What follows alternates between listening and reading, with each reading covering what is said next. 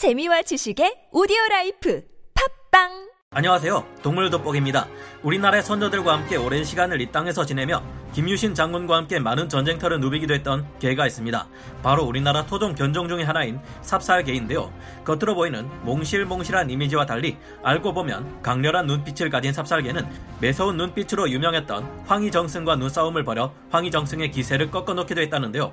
크고 늠름한 삽살개는 우리 민족과 함께 이 한반도에서 살아오며 온갖 기쁘고 힘든 일들을 겪어왔습니다. 이들이 김유신 장군의 군견으로 쓰일 수 있었던 이유는 무엇이며 얼마나 훌륭한 견종이기에 신라 귀족들의 많은 사랑을 받았을까요? 지금부터 진돗개, 풍산개와 함께 우리나라를 대표하는 자랑스러운 천연기념물 368호 삽살개의 이모저모에 대해 알아보겠습니다. 전문가는 아니지만 해당 분야의 정보를 조사 정리했습니다. 본의 아니게 틀린 부분이 있을 수 있다는 점 양해해 주시면 감사하겠습니다. 김유신 장군의 군견 삽살개.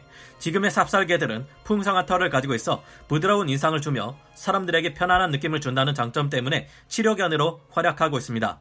북슬북슬한 털이 매력적인 삽살개들은 발달 장애와 대인 공포증을 가진 사람 들의 심리 치료에 많이 활용되고 있는데요.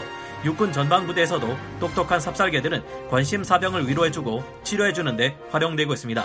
지난 98년에는 독도를 지키는 수호견으로 두 마리가 파견되었으며 이후에는 그 삽살개가 낳은 두 마리의 2세들이 독도 경비견 역할을 하기도 했는데요. 현재는 4세대 삽살개인 서도, 천사라는 이름을 가진 두 마리의 삽살개들이 독도를 지키고 있다고 합니다.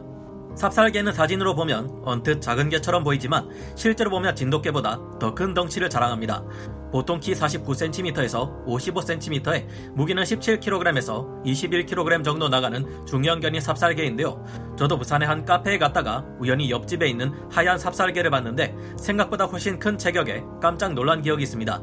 요즘 그 삽살개가 예민하니 함부로 건드리지 말아달라는 주인의 메모도 함께 발견할 수 있었는데요. 삽살개는 긴 털이 얼굴을 덮고 있어 온순해 보이지만 사실 털을 다 깎고 보면 긴 주둥이에 날카로운 송곳니를 가지고 있고 전체적으로 제법 날카로운 인상을 가지고 있다는 것을 알 수 있습니다. 진돗개나 풍산개와의 차이점은 귀가 접혀 있다는 점인데요. 옛날 그림 속에 등장하는 삽살개들의 모습은 오늘날의 삽살개들과 조금 다른데 이때는 주둥이와 다리에 털이 많이 없어서 지금보다 날카로운 인상을 주고 있습니다. 영특한 동물로 알려진 삽살개는 신라시대 왕실에서 귀족들이 기르던 기품이 있는 개였다고 합니다.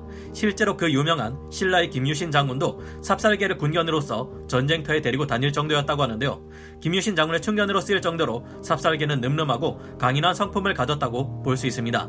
삽살개는 주인에게만큼은 온순하고 애교도 잘 부리지만 다른 개와 싸움이 벌어지면 둘 중 하나가 죽기 전에는 끝내는 법이 없을 정도로 강한 투지를 가지고 있다고 하는데요. 삽살개의 이빨은 다른 개들에 비해 큰 편이며 송곳니는 더욱 크고 날카로운 형태를 하고 있습니다.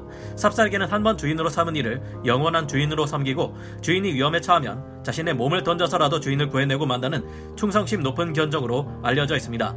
충성심이 높은 만큼 자신의 주인에게 해가 된다 싶은 존재가 있다면 절대 가만두지 않는 공격성을 가지고 있는데 이런 점을 보아 김유신 장군도 삽살개에게 푹 빠져버린 것이 아닐까 생각됩니다.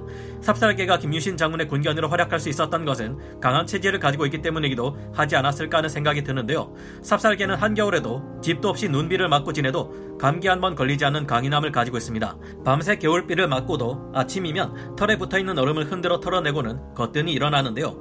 무더운 한여름에는 북슬북슬한 긴 털 때문에 더위를 먹을 만도 한데 병에 걸리는 일이 없다고 합니다. 삽살개의 이런 체질은 거칠고 척박한 당시 우리나라의 풍토에 오랜 세월 살아가면서 적응해 길러진 것으로 보입니다.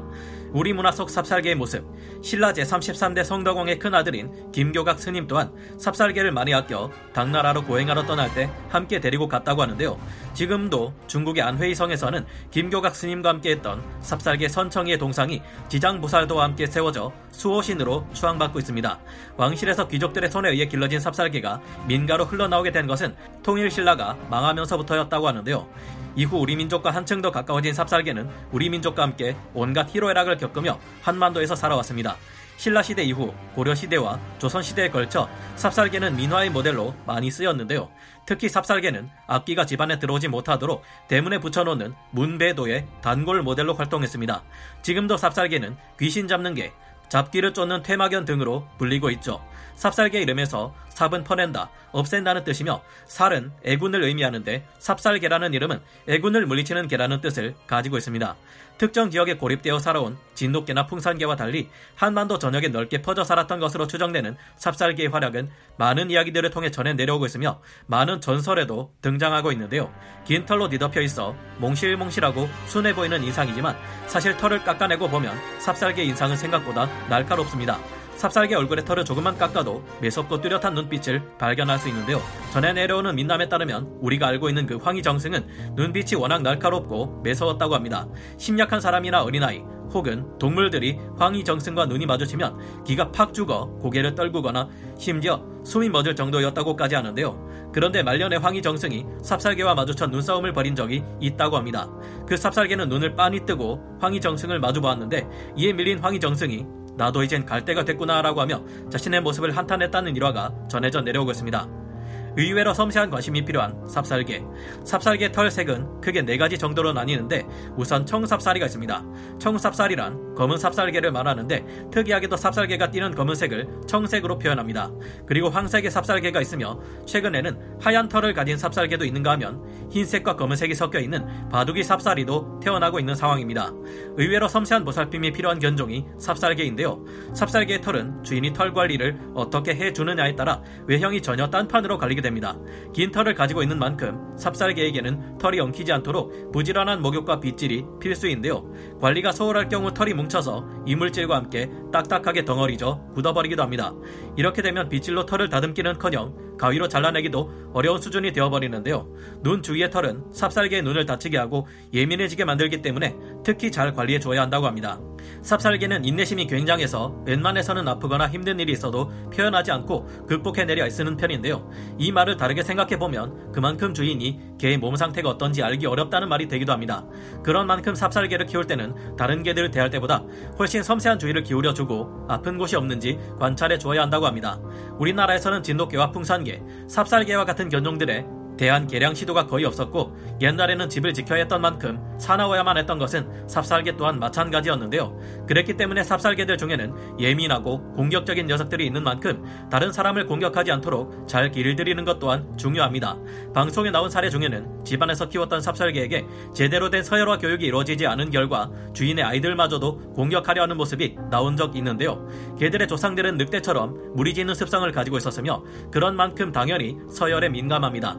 삽살개처럼 자연견종에 가까운 개들일수록 그런 본능이 더욱 강하게 남아있을 것이기에 주인이 적절한 교육을 반드시 해 주어야 한다는데요. 삽살개는 머리가 좋은 편이기에 훈련만 잘 시켜준다면 번견이나 구조견 같은 어려운 임무도 잘 수행해낸다고 하니 예뻐할 때는 예뻐해 주되 하면 안 될 행동을 할 때에는 단호하게 이를 제지할 필요성도 있다고 합니다.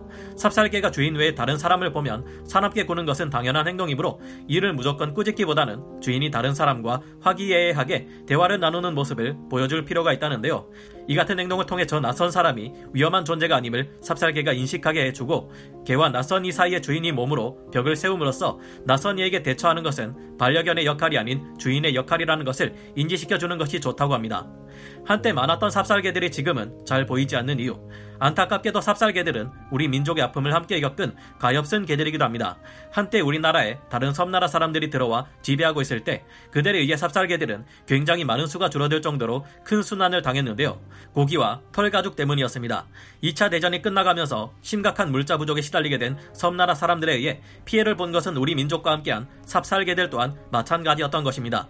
이 같은 일들로 크게 삽살개의 숫자가 줄어들자 순종의 개체수가 워낙 적은 탓에 품종 보전을 위한다는 이유로 적절하지 못한 교배 과정하에 족보가 불투명해지는 2차 피해도 생기게 되었는데요.